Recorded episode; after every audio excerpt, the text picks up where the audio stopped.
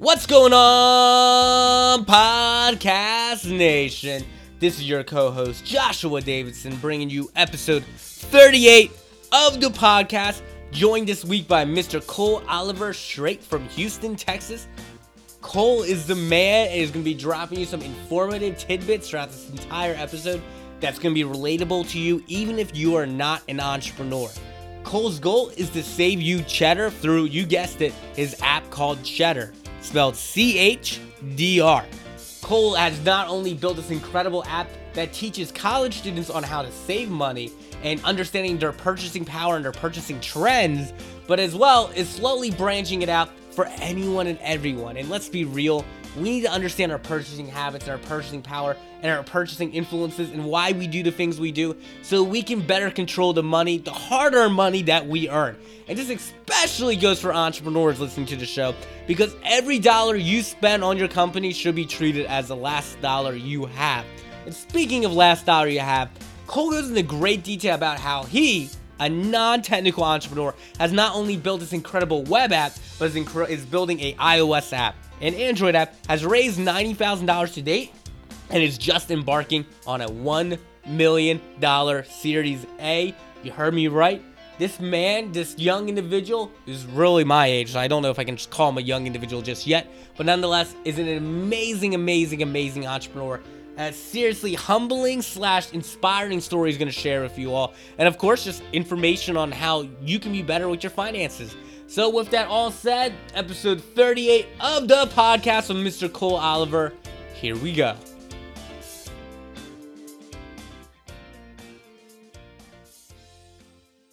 Da. Da. P-A-W-D-C-A-S-T podcast podcast. P-A-W-D-C-A-S-T podcast podcast.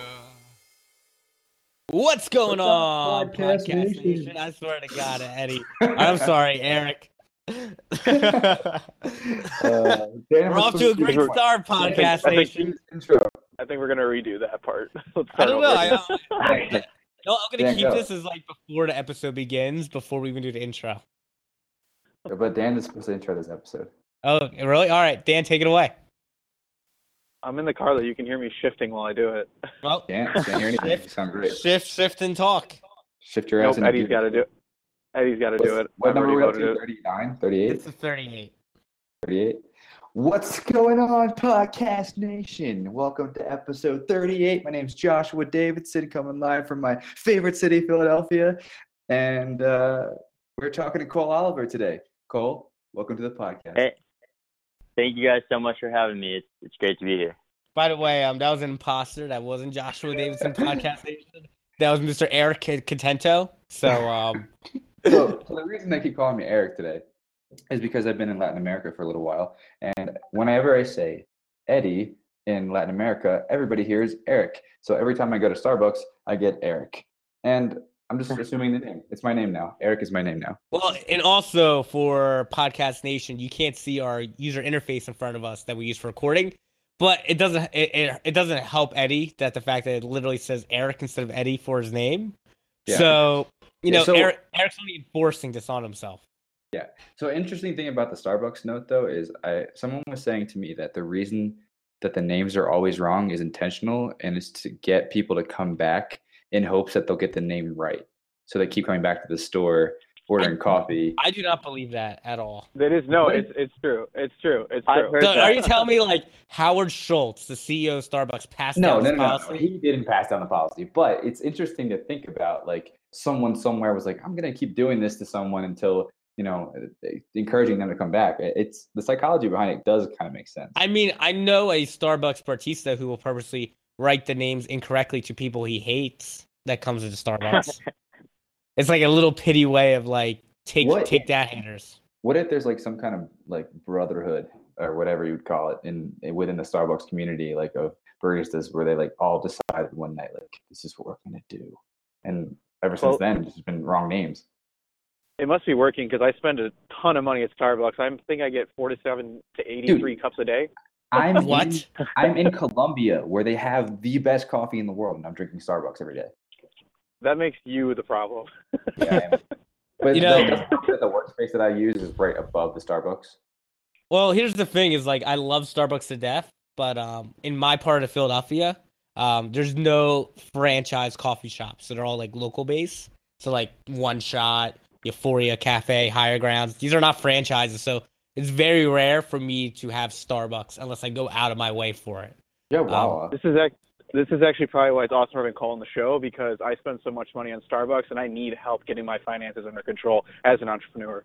Yeah, that's a, I'm liking the segue. So Cole, let's ask you: How many people on your on your app are spending way too much money on Starbucks? Uh, I mean, that's definitely a heated area of overspending. I mean, it's something that becomes a, an addiction really quickly. So All right, let's what's- actually, what's yeah, let's What's, what is the app? Let's talk yeah, let's about go into that. Yeah, for sure. So cheddar is a play on just the slang term for money that is popular with the younger demogra- uh, demographic.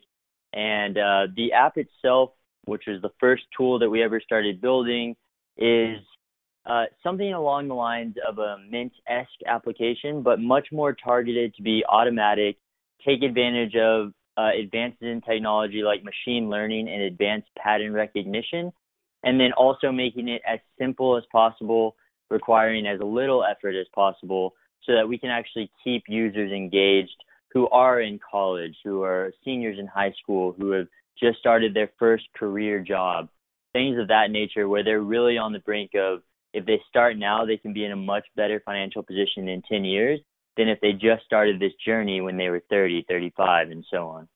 And so the app is connect all of your financial accounts using your online username and passwords we have read access only, meaning that you can't move money, and neither could anyone that could potentially ever hack the system. Um, and so we have security at a very uh, at a very high premium. And then uh, the other aspect is identifying some of those patterns that I mentioned. So if we notice that you're someone who, if they take a certain route to work, and there's a Starbucks that is charged every time they take that route, we might suggest that you take a different route to work even. And so getting into like integrations between maps and just really detailed activity of how you live your life on a daily basis and how can we minimize some of the risk spots that often lead to more charges, uh, ATM fees, or just lack of awareness on the user's part that they otherwise wouldn't have the foresight to do on their own.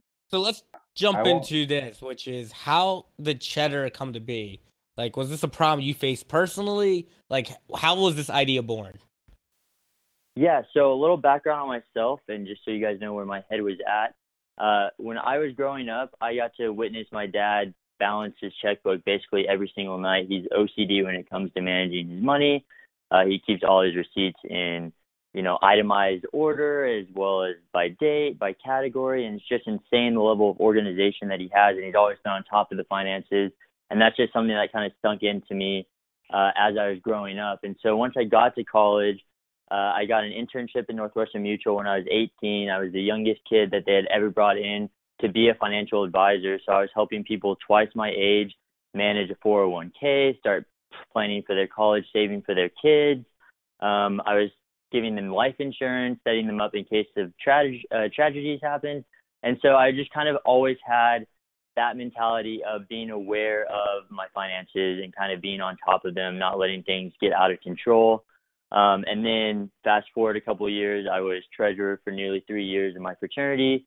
Um, and so I've just always kind of been that more financially prudent when it came to managing money. Um, and so once I got into a junior level entrepreneurship class, the professor kind of freaked everyone out just in the uh, required work that he was estimating that each student would be giving to that class. And he was telling us about how, you know, we'd spend anywhere from 250 to 500 hours on this project and business over the course of that semester.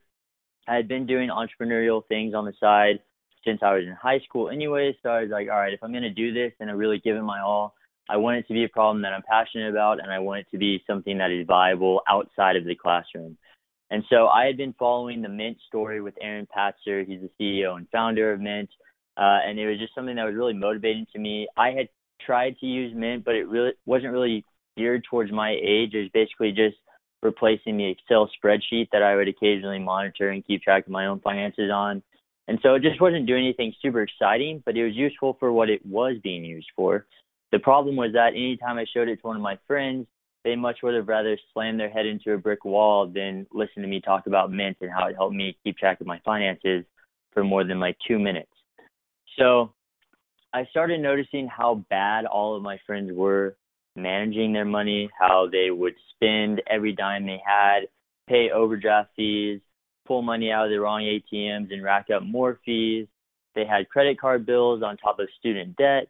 And when you start noticing the pattern of your friends have about $20 in their checking account, zero in savings, and $30,000 in debt, you start to worry about what the future economy would look like. And so, being an economics student myself, it's just a problem that made a lot of sense. It was logical for me to go after this. Um, and that's when I kind of started assembling the team that could provide some of the more technical uh, talents as well as the information that we would need to really bring this home. So, do you have a technical background, like outside of like your passion in all things finance? When you're Mm-hmm. going to build a technical product, what was running through your head on what you're going to do to make this happen, and what did you do to make it happen? Yeah, so that was the like first overwhelming milestone that was in front of us. Um, and myself, in terms of a technical background, I had always messed around and been able to like scrap together my own sites. I was familiar enough with Google Developer Mode to learn how to inspect source code, to copy what I had seen other websites doing well.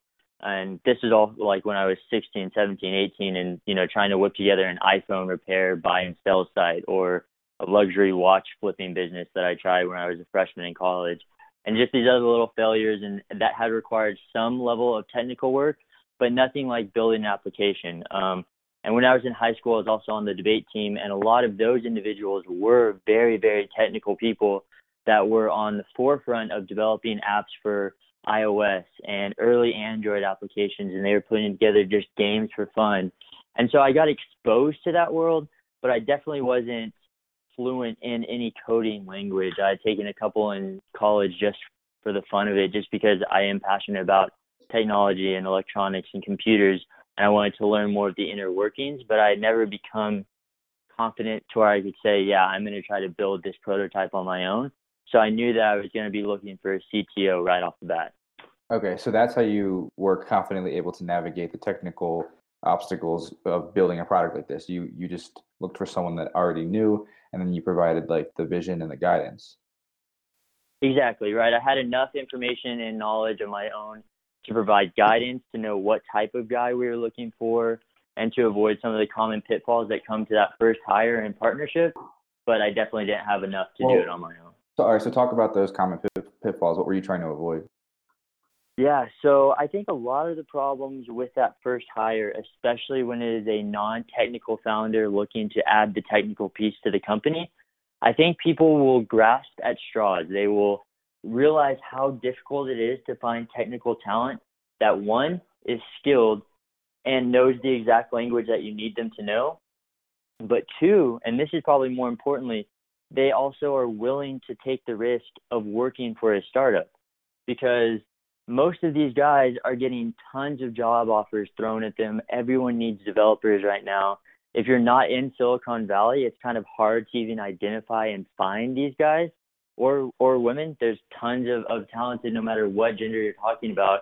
Um, and so I think that was the big problem is how do we find someone that meets these boxes um, that can avoid some of the problems like whether or not they know the right languages, whether or not they're willing to take a risk with your company, um, and not just someone who says they're a developer who's taken a couple of YouTube classes and you know they want to try to give this a shot. Like So how did you find them? someone that how has did you vet your education. CTO and like what did you? Because it one of the problems like it, it's like okay, I know I need someone technical, but I really don't know anything to uh, to know if this person has taken a few YouTube courses or has the background they say. yeah. Yeah. Um, and so the first guy that we tried to hire, and so obviously I, I did not get it right immediately the first time either. It is a trial and error process, but that's why you, another thing that you have to safeguard yourself with is you're not agreeing to give anyone anything until they can prove that they're actually capable of delivering on this product. Um, and so the first guy we brought around, really awesome dude, knew his stuff, um, but just didn't have the time, didn't have the exact skill set that we needed. And uh, it was something that we were grasping at straws because it had been six months, and we were like, are we ever going to find this person that we're looking for? Because it's such a, a niche target of what you're trying to find at that stage in a company. And so, what I started doing after that point, because that one was just a chance encounter, I was talking to my roommate who was a bartender after I finished a round of golf, and I was just talking to him about what we were looking for and some of the challenges that we were facing. And a guy at the bar was like, "Hey, my friend right here is a developer. You guys should talk." And I was like, "Wow, if this is a sign, I don't know what is." Um, and so that's the one that ended up not working out. And so after that, I was just kind of like, "All right, we've got to tailor this search. We got to start trying some just unorthodox methods." Um, and so I started going to meetups in my area of coders. I started reaching out to the technological department at my university to see if there were like homebred coders, if you will. I started reaching out to other mentors in the area that I knew were technical themselves or had hired technical individuals. Um, and then what actually ended up working out was a meetup, which was the graduation ceremony of a developer school boot camp that they host in Dallas. They have them all over the country. Um, and it's a company called Dev Mountain. So they do these three months really intensive uh, full stack developer boot camps is the best way to put it. And so I went there and they had groups of individuals that were presenting kind of their final project of that boot camp.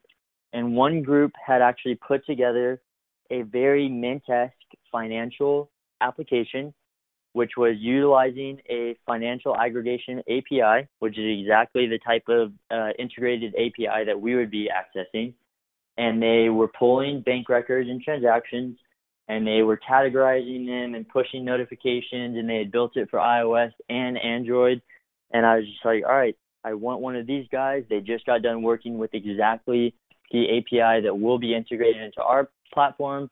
They've built a database that can handle and kind of sort through the mess of financial transactions and information that you get from those aggregation APIs. And uh, then it was a long process of kind of passing their tests if they if I would be a, a right fit for a founder for one of them, um, and which one of them they thought would be the best. And we ended up uh, coming to a great relationship with a guy named Patrick Ackerman, who you know had a master's in information systems, had built large scale databases for corporations before, and had been doing this as a lifelong hobby. Um, and it was just really a great fit. Took us about 11 months to you know, from the time when I had the idea for the company to when we actually made that first hire. But that that time was absolutely worth it. So it just goes to show like how important it is to be proactive and to network as a as an entrepreneur, as a startup founder, as just a business owner in general. And I'm like a I'm a vocal proponent of serendipity, and I think that it is huge, hugely it has hugely impacted my life. But like being proactive and getting out there and networking that's the reason that those opportunities even come up. So that's that's just like a great anecdote. Yeah, I think that the classic anecdote is just you create your own serendipity, and I couldn't agree more with that. So talk about the actual technical side a little bit because I'm curious. Like the the API you mentioned and like the integrations you guys have, like how does that work? Is there one API that kind of like encompasses all these softwares and services, or do you have to do outreach to each each one and say like this is what we're doing this is how we want it to work. Are you interested? Yeah, so that would have been a big problem, and that probably would have synced any a young financial company, just because it's nearly impossible to get an individual agreement or partnership with a financial institution. So luckily for us, there's a company, and there's a few of them that do this. Um, but there's a company called Yodlee who is now owned by Envestnet. So they go by Yodlee Envestnet now and they have an existing pipeline of access points to all these major uh, financial institutions like Chase, Wells Fargo, Bank of America, Capital One, etc. So they've got all the big players and tons of the small ones. They've got access to over 10,000 financial institutions. And so what their API allows us to do is say, okay, I've got a Wells Fargo username and password. Type that in, and that gives us access to their accounts, which are refreshing throughout the day. Um, and that that is the first critical point of data accumulation that we need in order to start doing some of the analysis, recognition, machine learning stuff that's going on on the back end. And then there's, of course, like APIs and integrations for things like the machine learning, the natural language processing, etc. Interesting. And so you guys are just building on that as far as like the map stuff goes and suggestions and the the mint esque uh, um, insights. Exactly. That's awesome. So walk us through. You build this product, you go up. How are you marketing this, and how's your user retention been on the early going? Yeah, so we're still in a really, really small alpha testing period where we have about 250 active users that are accumulating and tracking. Um, the last point I had was over $800,000 have been tracked through the application and transactions and balances. Um, and so we think that's just a really cool start for us because that's so much data that we can work with and really start to gather some insights of. Um, and one of the big things that we're trying to do is just slowly, slowly test features, see what they are responding to the most, and what we really need to tweak in order to get better reads, better analysis, better recognition, and better insights for these guys and ladies. Um, so what we're really trying to do is with the notifications aspect of the application is we want to provide instant gratification for things that they're already doing. So like if someone is a college student and if we notice that they're paying ten dollars a month for their Spotify membership, we would serve them a notification that said, Hey, as a college student, you have access to a Spotify plan that's only five dollars a month. So you could be saving as much as sixty dollars a year by switching to this other Spotify plan that wouldn't change your account whatsoever. And so those types of little instant gratification notifications are hopefully going to be the hook that we get for users to check back in. Um, and then eventually we can get them to take uh, monetizable notifications and referrals like, hey, we noticed that you didn't have a savings account. Right now, if you switch your direct deposit over to a new savings account with Chase, who they might already be banking with, or Wells Fargo, who they might be banking with, then we're able to say that they would give you a $200 bonus. So the bank is winning by getting a new customer. The user is winning because we just got them a $200 bonus, plus they should have a savings account already. And we're winning because the bank then pays us for that new customer. So you're kind of going the credit karma approach on how they monetize their product. Exactly. That's Gotcha. day one referral. Long So- term is data for us. So let's go into data for a minute here. I want to know is where are people spending way too much money that they don't even realize it that you're noticing right away? So with our demographic, we're talking often about college students, and the number one spender for these folks are entertainment categories, bars and alcohol, restaurants and dining, fast food, Starbucks, all of that stuff. And That is Starbucks, you you know, mind blowing to me. I just can't understand that. You know, yeah, it's definitely unexpected. And of course, if you're talking about which gender, there, you know, girls that have terrible credit card problems, there are guys that have terrible credit card problems. Um, so it it's kind of interesting to just see how it all breaks down when you start looking at the more re- like so really break it granular down for views. us here. I want to get granular here for a minute. Like, give us the textbook definition where people are like, "Oh my god, I, I'm spending this much. How did I have no idea this is happening?" well, most of the time they do have an idea it's happening because the worst, the worst victims of this problem are the ones that are getting an overdraft fee about once a month or once every other month because they are the types of individuals that are thinking, hey, I've got $11 in my checking account. It's a Thursday night. My buddy is the bartender at the tab that we all go to every single week. I know my tab is only going to be $9 because that's where it is week in and week out.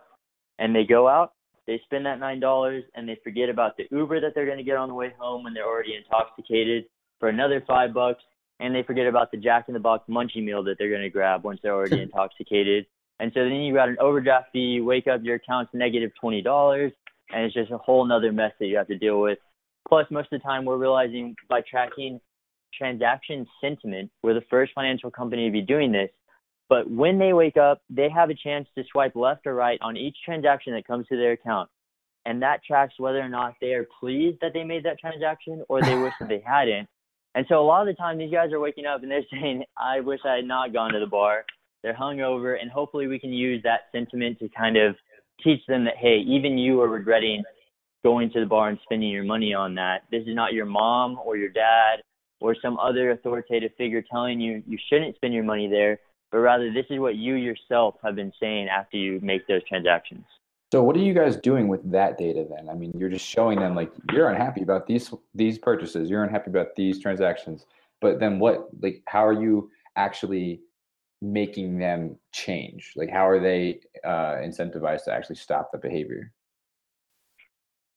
That comes down to motivation on a personal level, which we all know behavior change is the hardest thing that you can actually get from a person. So the ways that we can try and motivate that behavior change to start happening is through those positive notifications that are prompting them with savings opportunities, ways that they can have more money at the end of the day by not really changing much about what they're doing, but to also notice that, hey, if they make these simple changes, it could really benefit them further. And so it's just coupling by, first of all, giving them that data so they actually know what's going on, because I think that's the largest problem is they just don't really have an idea and they certainly don't have a long time view of this problem to see how bad it really is. So I think that's the first key to starting that motivation. And then the second and any other further keys are providing them with positive experiences where we're rewarding them. They have a score that's constantly being modified by little action. So their financial cheddar score could increase or decrease depending on if they go to McDonald's for dinner or if they go to the grocery store and spend their money more efficiently by having groceries that will lower their average meal cost. And So we're able to guys- track things down to that level. Do you plan to like gamify this further or or partner with like other gamified like ha- like Habitica or however you pronounce it or anything like that? Yeah, so that's interesting the idea about partnering up with an existing gamification provider, service, whatever you want to call it. I think that's something that we'd be interested to learn more about, and maybe they could find a way to just implement their gamification strategy with our existing gamified score. Yeah. Um, because one of the larger problems that we're trying to address is the problem with the credit score. So if you are a student who is going through college and you have $30,000 in debt, you have credit card bills, you haven't been able to pay all of your bills on time going through college because you were working your way on part-time salaries, on hourly jobs while paying for your student loans on top of your living expenses, then it's something that those kids are kind of at a disadvantage from the beginning for getting a credit score, regardless of the type of job that they land. So even six months, a year after they've already had a well paying career job that has a salary and benefits, they're still experiencing the problems that are associated with having a low or bad credit score.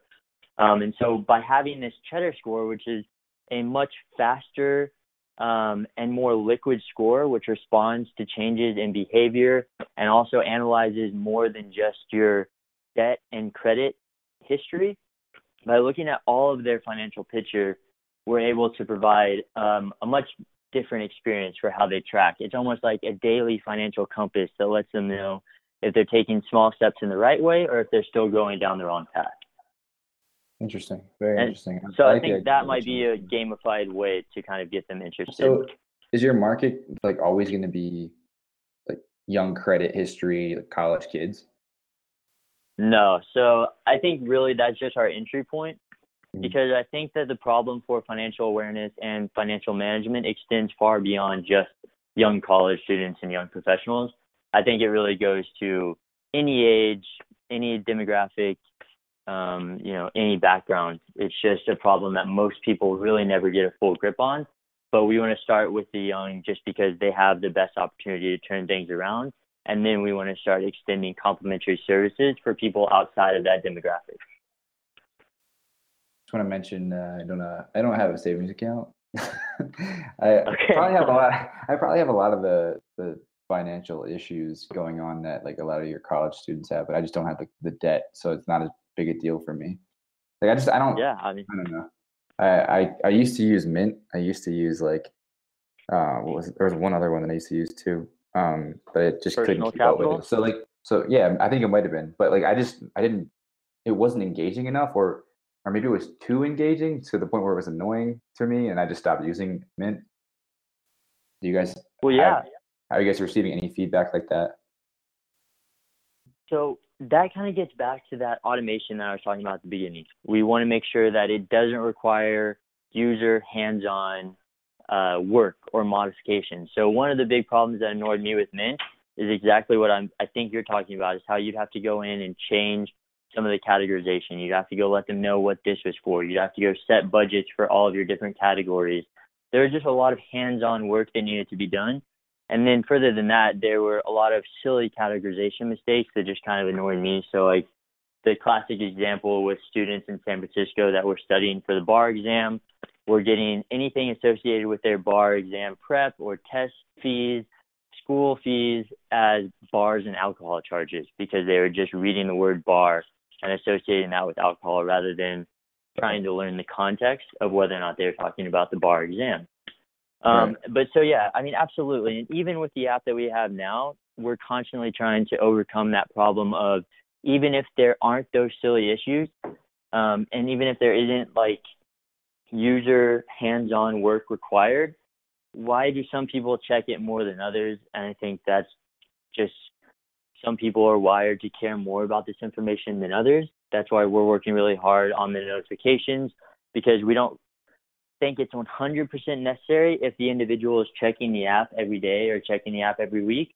But so long as we can send them notifications that will allow them to positively impact their financial situation, we think that's a step in the direction for the worst off. So, what's your ultimate goal? Like, how much do you imagine? So, starting with college students, you could realistically save an average average college student in a given year. Okay, so that number is going to vary a ton, but I think that we could average in the 300 to 500 dollar per year range quite easily, and I think that we could get north of those numbers um, just by expand, expanding the partnerships that we have, expanding the analysis that we're providing, finding better ways to integrate awesome services that we trust in the industry, like SoFi for student loans if we could get more individuals into a SoFi loan coming out of high school before they get uh, taken advantage of in some cases on worse student loans with higher interest rates and worse terms, then those savings could be in the tens of thousands over the life of that loan. Um, and so that could really start to positively impact the average that we're saving. What was that controversy? that, Like I just saw recently about that Sally, wait, the company that was Sallie Mae and their their loans. Navient or Navient or however you pronounce it. Is it they like oh they they were like I forget they like people owe them or they owe money to it was a class action lawsuit I think. Hold I'm gonna find it. We need Yeah, someone on, the, they re- on the podcast. They actually rebranded their entire company at my uh my college is where I got my college did loans through Sallie Mae, so I'm actually on that class action technically. Nice. Oh. Make that money, Dan. Make that money. Yeah. Yeah, so I people are being know, overcharged. Uh, no, they were saying that the quality of the of the the schooling doesn't match out for the cost for the pro, for for profit college. Um, but I don't know if you know how class actions work, but students don't win in class action. Only uh, the lawyers do. There's no money that'll come back to you in a class action almost ever. If not, and if it is, it's about four dollars. So Don't make You know, that money, that's what- Dan. Don't make it. put that towards your Starbucks. hey, Josh, Josh and I got some concert tickets out of a class action lawsuit once. we did. I went to. Well, I was going to see Kanye, but um, Kanye canceled every show in Philadelphia. No. so, I- I'm what a sneakerhead. Side note. Oh, nice, nice. So is your office one day going to that- have have all the sneakers on wait, the wall? Wait, wait, wait, wait. I want to talk to Cole about about sneakers, about the Yeezys specifically. Okay, Because yeah, yeah, I love it. I don't like the the supply, the, the orange supply edition that came out at all. Like I don't I love the pirate black, but I don't love the orange stripe. And I feel like The no matter beluga. what Kanye does, yeah, no matter what Kanye does, I, cause, and I fuck with Kanye hard. Like I, I love Kanye, but I don't I don't like those shoes. But I think no matter what he does, that shoe is going to be successful. Yeah, I mean, right now, especially because he's on Adidas, like they've just blown up. There's a uh, there's an app that I love called StockX, which is basically a stock market of shoes, Yeah, and they track the just the value and also what they track that's really interesting to me is they track the secondary markets for the entire brand. So over the last two years, Adidas has actually surpassed Nike in terms of the secondary resale market of sneakers. Um, and the- Well, a Jumpman is still No, no, I'm just saying. I was just Biggest referencing in- the song. This, the, well, yeah, yeah, I know, but he even said he jumped over Jumpman. yeah, So, yeah, I mean, exactly. It's it's just interesting, um, and that stuff like really plays to my economic nerd inside of me. So I love it. But Do you yeah, I mean, that the the boost is like really the next A1? Because I don't think it is. Oh man, it's comfy. No, no, I mean as far as like uh uh timelessness, because I was just reading this like debate these guys were having on Twitter about like Air Force Ones are, are never going anywhere. They're gonna be like they're like cemented in culture and they're like the shoe. Uh, they're they're like Chucks essentially, but like Right. their own regard. I don't think that the boosts are gonna be that, especially because they're so limited. Like you can hardly get them. Well, I think that with the wider releases over the last six to 12 months, and definitely going into 2017, there's going to be much wider releases. So I think that part will shift. More will be able to get their hands on it, and it will be Adidas's Air, like Nike Air. So I think that it is going to be something remembered for a very long time. You have people paying a hundred, three hundred, five hundred dollars for a ball of the boost material to actually sell like very, very like resale wise. That's Yeah, crazy. the boost balls, man. Like people love boost. There are so many blogs and vlogs and just the culture around it is all on boost stick right now. Like it's just hard for boost at all times. So I mean it'd be hard to say that it won't be the A1 when we're thinking back to 2015, 2016, 2017 and going forward. That's crazy. Did you see the Yeezy Boost 350 Flower Bomb? The like custom Yeah, yeah, it's so sick. Like it's I, I if I could, they were like a super limited run. Like I think like 20 shoes or something like that. But um, they are crazy looking. You have to go check that out. Okay, I think I I might be thinking of like an actual custom pair that someone did. I don't so I need to see Yeah, it. yeah. It is a custom pair. It's not like an actual official release or anything. Okay, yeah, they painted on it, right? Uh, I don't know if it was painted. I think it was stitched. Oh, damn. Okay, I don't think I've seen these. I want to. Yeah, check them out. I don't want to take up any more time talking about shoes. I'm just glad that we had sure. On the show. All right, we'll move on. Sorry about For that, sure. guys. So what are you doing to market this? What what is your ambition to get this in the hands of every college student in America? Actually, Yeah, uh, wait, so- hold on one sec. Can I uh, can I actually interject with a pre-question to Josh's question?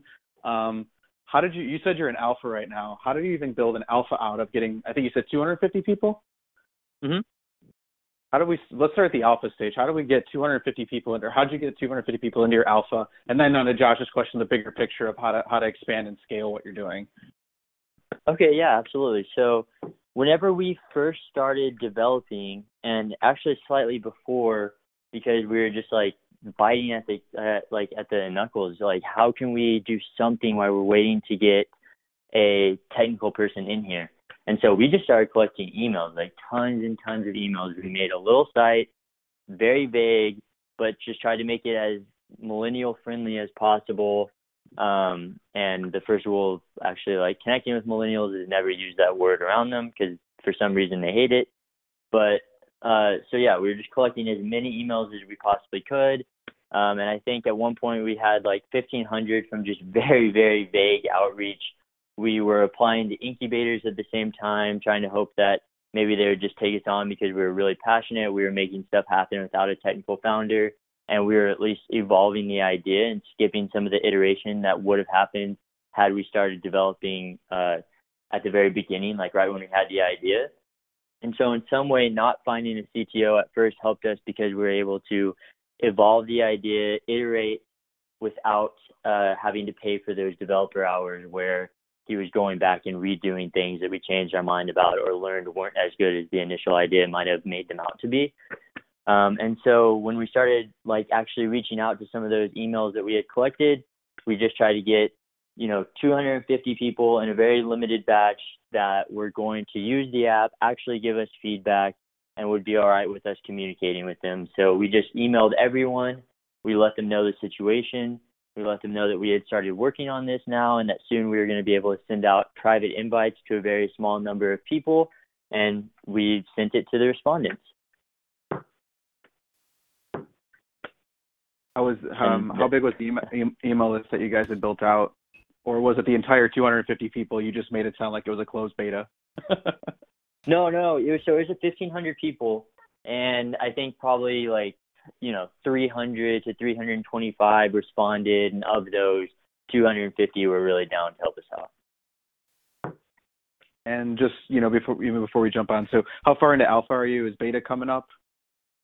Yeah, so right now we're working on the actual native version. So we built it in a Angular environment, meaning that it was universal for iOS and Android at the same time, so that we could access a larger pool of alpha users, uh, regardless of what device they had. We didn't really want that to be something that separated or excluded people for day one, especially during the test, because Do you recommend that that path because we have a lot of people that come to us that are like, we don't, we're probably gonna go iOS because it's a bigger like pool to start with, but the Angular method is, that something you guys found was successful?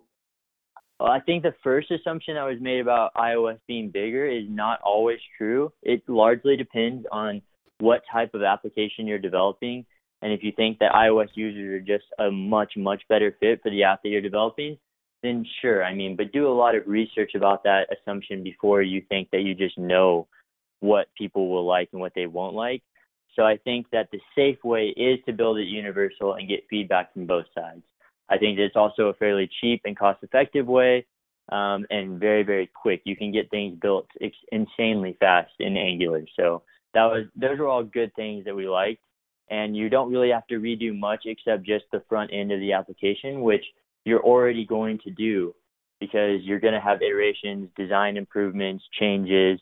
People are going to tell you they hate something that you thought they were going to love etc. So it doesn't really hurt you at all to build the first version out in a universal language because all of the backend database, machine learning, analysis, data storage, all of that will still function with the iOS native version that we're starting or have been building now. Have you got it- feedback already like this? Like any example feedback you've already received that you guys have incorporated or incorporating as we speak? Yeah, of course. So we've gone through about five different design versions for the entire application. So not every one of those was built out, but we are now building version three in terms of design, based specifically on feedback that we've received. So just improvements to how things function, making something more obvious, adding a legend here, taking away a legend there, um, adding different features and functionalities, um, more explanations, just the little things that you might have overlooked when you were first designing it. You know, all the way from something that you overlooked to something that you thought they were going to love, but they ended up hating and just didn't make any sense to them. So we had to throw it out and, and redo it. What was one of the biggest things that you thought people were gonna be like, hell yeah, and then they were like, I don't know. well, so far, one of those things is just purely a feature dedicated towards spending associations. So this is something that I thought was super interesting personally, and so I was just like, everyone will love that. Um, and that's the first mistake. Is it's usually never what the founder thinks. But uh, so spending associations is a feature that we are now implementing in a different way based on the feedback that we learned. We're not totally getting rid of it, but it's definitely not the front runner feature that I thought it would be. So it essentially would just look at all of your transactions and within a set period of time and certain uh, geographical restrictions, depending on what type of transactions we're talking about, it would create spending associations or spending matches. So if you're going to the bar, what percentage of the time do you get that Uber? Or what percentage of the time do you get that munchie meal at Jack in the Box within a four hour time period? So that we know that, hey, if you go to the mall, you're 60% more likely to get a Starbucks coffee that day. Or if you go to the bar, you're 80% more likely to incur a cost from Uber within that same night. And so we can start putting together, uh, you know, cost expectancies based on certain days, times, locations, etc. And so how we present that data has to be much, uh, much more elegant. And I think, uh, I guess the word nowadays would just be it has to be sexier for the kids to actually care about it. What's Sorry, so is that Is that the wait? Is that the original version of that feature or the newer version of Yeah, it? exactly. Because it sounds like you That were is gonna the get- original. That is the original version of the feature, but just in terms of showing them on a table, like food times uh, Starbucks, and then have like a percent in the middle of showing the analysis between. And now we're developing the feature to work more intelligently and respond to, to specific user activity. Like if we notice it is a Thursday at 12 p.m. in the afternoon, the user that in question goes out on Thursday night 90% of the time, and we know that based on history of their transactions. And we also know that their bank account at the moment is uh, reading us five dollars, and we know that their average cost on those Thursdays when they do go out is twelve fifty. We can send them a notification at 2 p.m. that says, "Hey, John, if you were thinking about going out tonight, we just wanted to let you know that you are in risk of incurring an overdraft fee because your average expense is twelve dollars and fifty cents, but you've only got five bucks in your account." And at least then they're thinking about it. It's serving them relevant information at the right time rather than just hoping that they go to that section of the app, check it out, and make those logical connections themselves. So in its previous state, you thought people were gonna really enjoy it as a table or as a section of the app, and and they didn't. They so that kind of forced you to rethink it. So how hard I was that that to, they would to like- swallow at first, as, as the founder, as the person who really wanted that feature? Was that like tough for you to be like, damn, I really thought that was gonna be cool, or you were just like, cool, I- we'll just do it in a different way. I think that I was just ignoring what I already knew is that our demographic doesn't like to go and read and digest the boring information themselves. It has to be served at the right time and in a very useful situation for them in order to get them to have a chance of caring about it. What are you doing to collect this data? Are you what like what apps are you using? What tools? And where are you seeing this type of data and feedback? Yeah, so we're using a wide variety of tools. You'd be surprised, like just based on the direct communication that we'd have with some of our users. So it doesn't even really require like a software for collecting data um, or collecting this feedback. A lot of it is getting on a, a work session with my marketing partner Colton, and we'll just call and talk to some of the people that have been using it, or we'll actually go to the university where we've recruited users specifically from sit down with them, walk them through the app, have them tell us what they've been doing, have them tell us what they like, what they don't like, um, and you know even talking to some of the family members that are are taking advantage of the alpha for us and just trying to give us all the feedback that they can about how they would use it, how it fits into their everyday life and their app use routine, etc. Um, beyond that, I mean the data is of course being collected in like a SQL database uh, and then just a wide variety of, of little tools here and there, like MailChimp, in order to keep track of all the emails and communicate with them. And we have Mixpanel for the website. We have uh, Intercom. Yes, Intercom is the tool that's actually integrated into our website. So if anyone hits our website, a little bubble at the bottom right pops up. I'm sure you guys have seen this on websites nowadays that just a very like warm and welcoming intro allows them to talk directly with us, ask us questions. Um, and so yeah, just really trying to find every possible avenue for communication with potential or actual alpha users and getting that feedback. We've actually even done A B testing using a wide variety of those websites that all serve the same purpose of just allowing you to quickly A B test either a promotional idea, a feature description, uh, this or that, um, all that kind of stuff goes into the feedback that we're collecting. You should have you thought about like serving specific messages to specific people? So like someone who needs a little extra push uh, around like two o'clock, you're like, don't even think about it. Yeah, I mean, and that type of tone is exactly the type of tone that gets through much better than just a dry notification that says, "Hey, you've only got twelve dollars in your checking account, but you might need fifteen for the day." I mean, so it's stuff like that that's just being playful, that's being very specific and tailoring the notifications to the user in in question, and not just something that's very standard. Since you guys are not making any revenue yet, are you guys bootstrapping and with your own money, raise money for investors? What's got you to this point so far? Like for example, Intercom, even just with the acquire a package, it's like fifty bucks a month. So that's server space, SSL. What are you guys doing to fund the things you currently need to fund?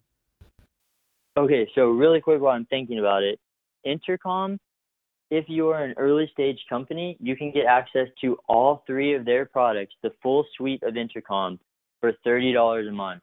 If you are an early stage alpha slash beta slash just early stage startup in general, so are they they're awesome. Shout out to them. What? So how much are they paying you for the plug? I, I wish, but they're awesome. It's a great tool that I highly recommend for entrepreneurs to use because whenever you're building that first website that people are going to start seeing about your company, especially in this very vulnerable and early stage, it's important for you to be able to reach out to even if it's just a small percent of those people that are willing to ask a little more before they just forget about you forever. So I do love that aspect of what Intercom, uh, Intercom Acquire brings to the to the site. Um, and along that same line of thread, you can apply for things like Facebook Startup, which allows you to get access to tons of other products like Adobe Suites and MailChimp and just all these other business tools that you never even know that you would need. Um, but you get access to them for free, or you get tons of credit, or you just get advertising credit so you can test some of the marketing and advertising ideas that you guys have had. So that's step one of bootstrapping is just make sure that you're taking advantage of every possible startup initiative offered by the major companies that have tons of money to play with when it comes to giving young companies access to their tools, credits, etc. So that is a big way of how we bootstrap everything. The second is that you defer salaries on everyone possible. Everyone has a side hustle going on of their own. I have not taken a dime uh, for like over a year and a half now. I've raised um, $95,000 plus for this company from a variety of private and professional investors to this point. Right now, we're raising around uh, in the neighborhood of 750 to a million dollars to get us a 12 month runway. And this so far is the most challenging thing that we've done to this point. I feel like at every turn, you're entering the next most challenging thing that you've done to this point so far. Um, but yeah, so we raised that money just by kind of the same philosophy and ideology of persistence that applied to finding the CTO and applied to finding our creative director and applied to finding our iOS developer and applied to finding our data technician and our, you know, economic researcher who's doing all the machine learning integration. So it really is just getting back to the simple idea of being persistent, exploring your networking opportunities, and always being ready to pitch. So how did you get the domain name Cheddar, chdr.com? As you know, four-letter domain names are very difficult to get in this day and age. yeah, so we had Cheddar Financial for about a year, and then I'd always seen that Cheddar.com was uh, taken, and I was like, well, okay, I'll at least set the alert on GoDaddy. And one day I got an alert that said Cheddar.com is now on auctions, and we got Cheddar.com for fifteen hundred dollars. How the fuck? So it was a big win. Yeah, that's. I mean, if someone just holding and wanted to sell to you guys and you made it big, you could made hundreds of thousands of dollars off of that easily. Yeah, Mint actually gave around eight percent equity for Mint.com. wow. That's crazy. I'm curious, like Yeah. companies like Square before when they started SquareUp.com and stuff, how much they had to give up to just get those domain names or Treehouse. think Exactly. they're that important anymore. I don't think like it's that. I, I mean, that's awesome that you guys pulled that off, fifteen hundred dollars. But I don't think it's that important to have a domain that's like four letters anymore. Well, so in 2006 or 2007, when Aaron Patzer did it, I think it probably was the right move, and obviously history would tell you that it was. 10 million users later and a buyout for 170 million, not too shabby. But Yeah. I think in today's world, when you've got so many alternate endings and and just a million different ways to represent your brand in a creative way online, you probably shouldn't be spending you know 10, 20, 30 thousand dollars on a domain or giving up equity, anything Yeah. like that, unless you really know it's necessary. Eight percent is a lot. So how are you going about raising money now, especially for 750k up to a million? Like, what are some of the things, techniques, tactics that you're doing right now? Yeah, so obviously it's a lot of reach out myself. I'm using our entire board of directors, our entire advisory board, reaching out through all of their contacts. So it's kind of just that family tree effect of just going down the line, talking to anyone and everyone that expresses the smallest amount of interest or possible interest. Um, lots of pitching, lots of sending out cold emails to venture capitalists and angel investors, having our marketing lead, Kevin Newman, send out lots of emails, which I have just actually been uh, talked to by a venture capitalist about, and how he said that that was super offensive. So, heads up to other entrepreneurs. Always make sure that even if you're having other members on your team send out uh, initial contacts for you to venture capitalists or angel investors, make sure that you're signing off on those letters yourself. Make sure they're coming from your email address, and make sure that the only reason you're using other people is to find the next person to contact, but still do your own back work, do your own research on them, know who you're talking to, and make it a very personalized email. Otherwise, they're just going to throw it in the pile of junk with, you know, a thousand other emails that they got that day. But yeah, I mean, it's just a lot of pitching, going to every networking opportunity that you can find. Anytime that you can get featured as a speaker, go talk, pitch events around town, uh, everything like that. Participate in forums if you can, get on discussion boards, all, all of that good stuff. So let's put you on the spot here. Give us your Yep. quick 60 second elevator pitch that you would give to an investor. Yeah, so our 60 second elevator pitch right now is that Cheddar Financial is a millennial college student friendly application that is designed to completely automate their financial management and their financial life. Utilizing a gamified Cheddar score, we're able to provide a compass that lets them know if they're taking small steps in the right direction or continuing down a bad financial path in order to provide them with instant gratification notifications, which allow them to improve their financial situation, or providing them with the right insight at the right time in order to help them avoid things like overdraft, ATM, or other banking fees that they might incur. We're leveraging that data to further provide analyzation for the entire millennial market and connecting them to awesome financial institutions that provide them with a valuable customer while also providing us with monetizable referrals that uh, create a win-win situation for either the user, us as Cheddar, or the financial institution that we're giving the new customer to.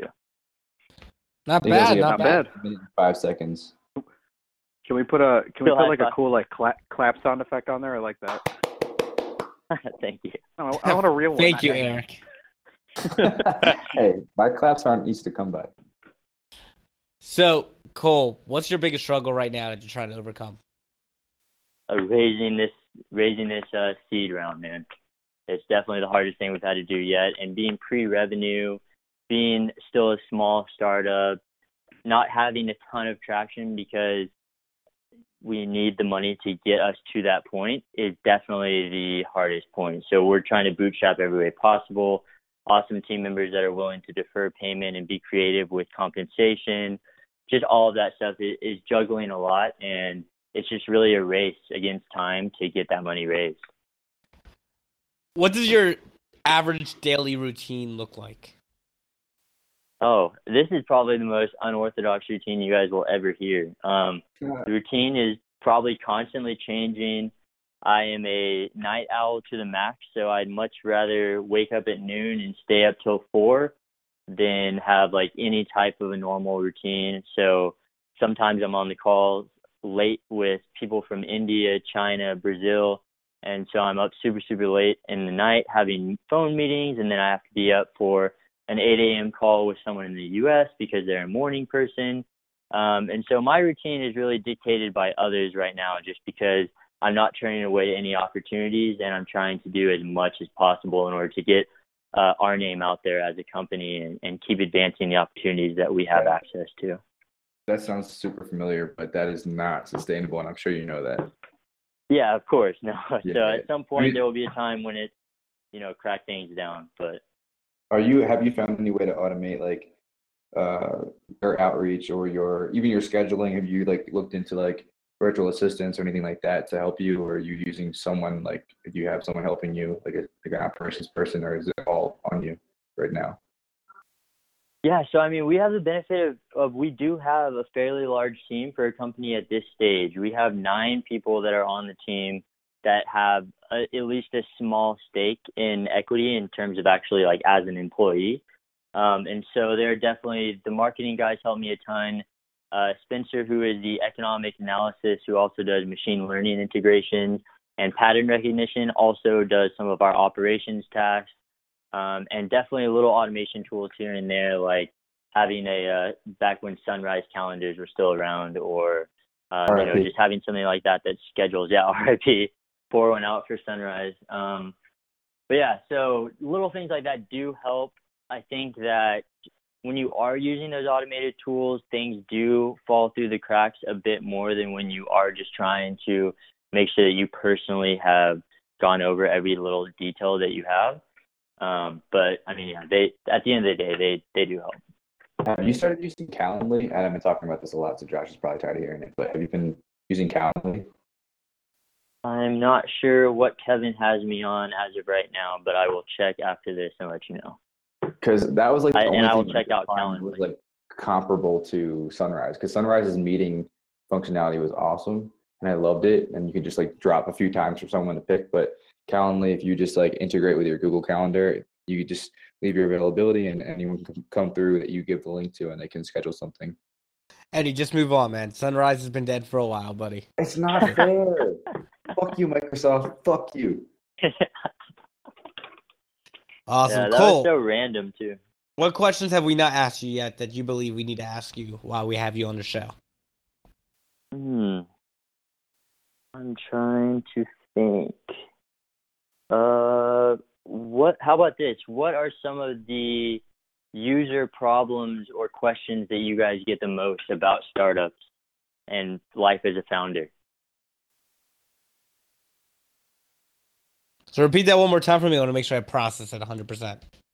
Sure. So, what are some of the either user feedback or questions that you guys get from listeners about problems as a startup company or life as a startup founder?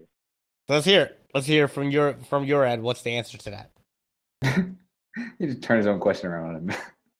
Yeah, so I mean, I think that the biggest problems are one, having a very, very scattered routine.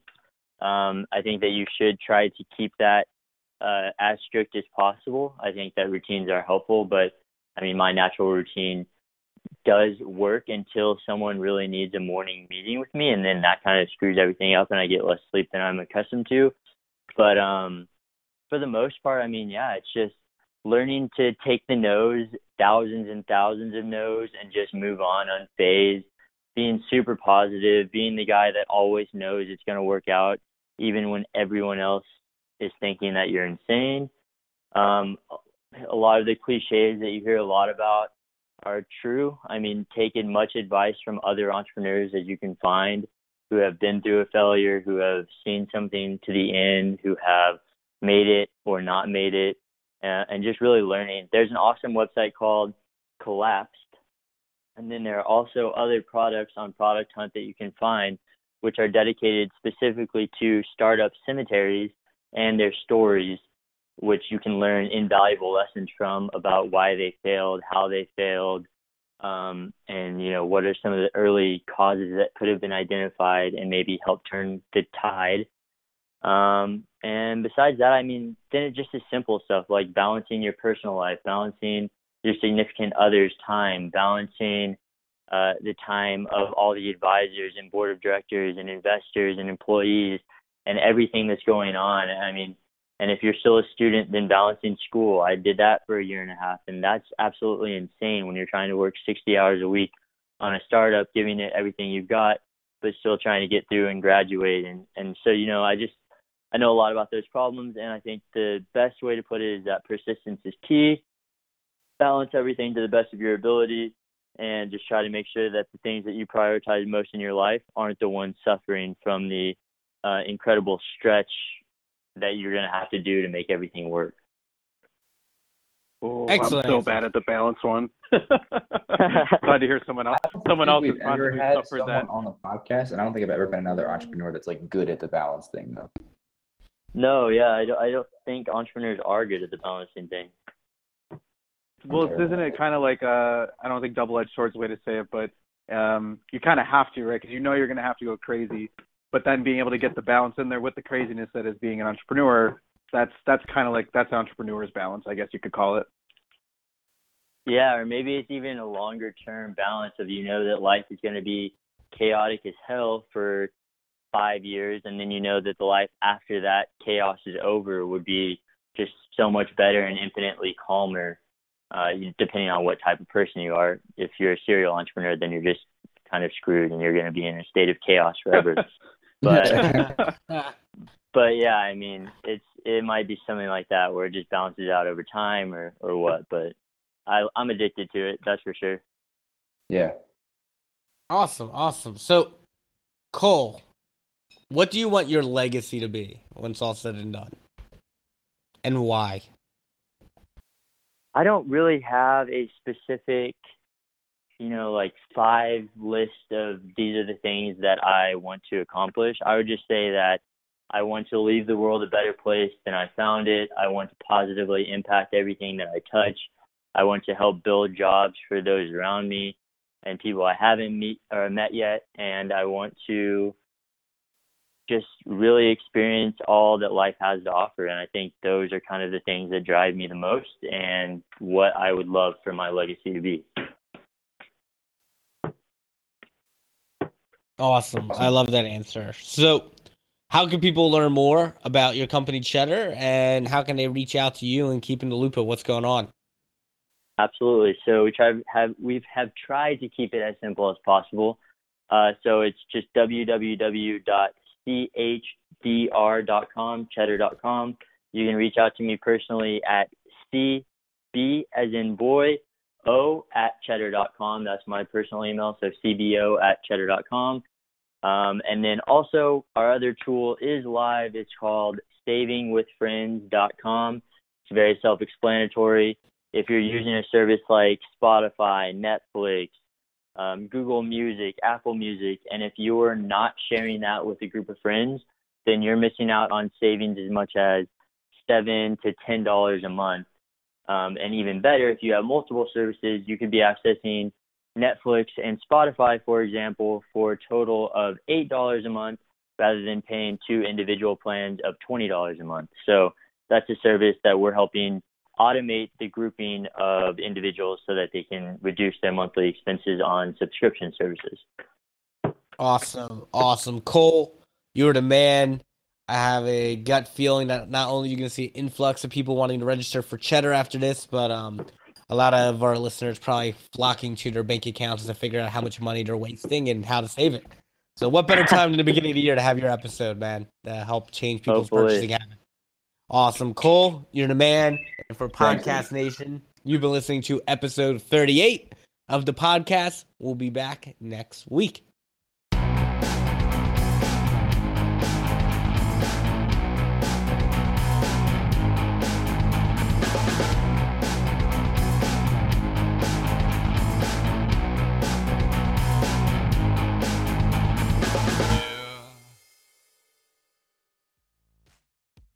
Hey, Pawdcast Nation, before you go, this is just a reminder that this episode was brought to you by your friends at chopdawg.com.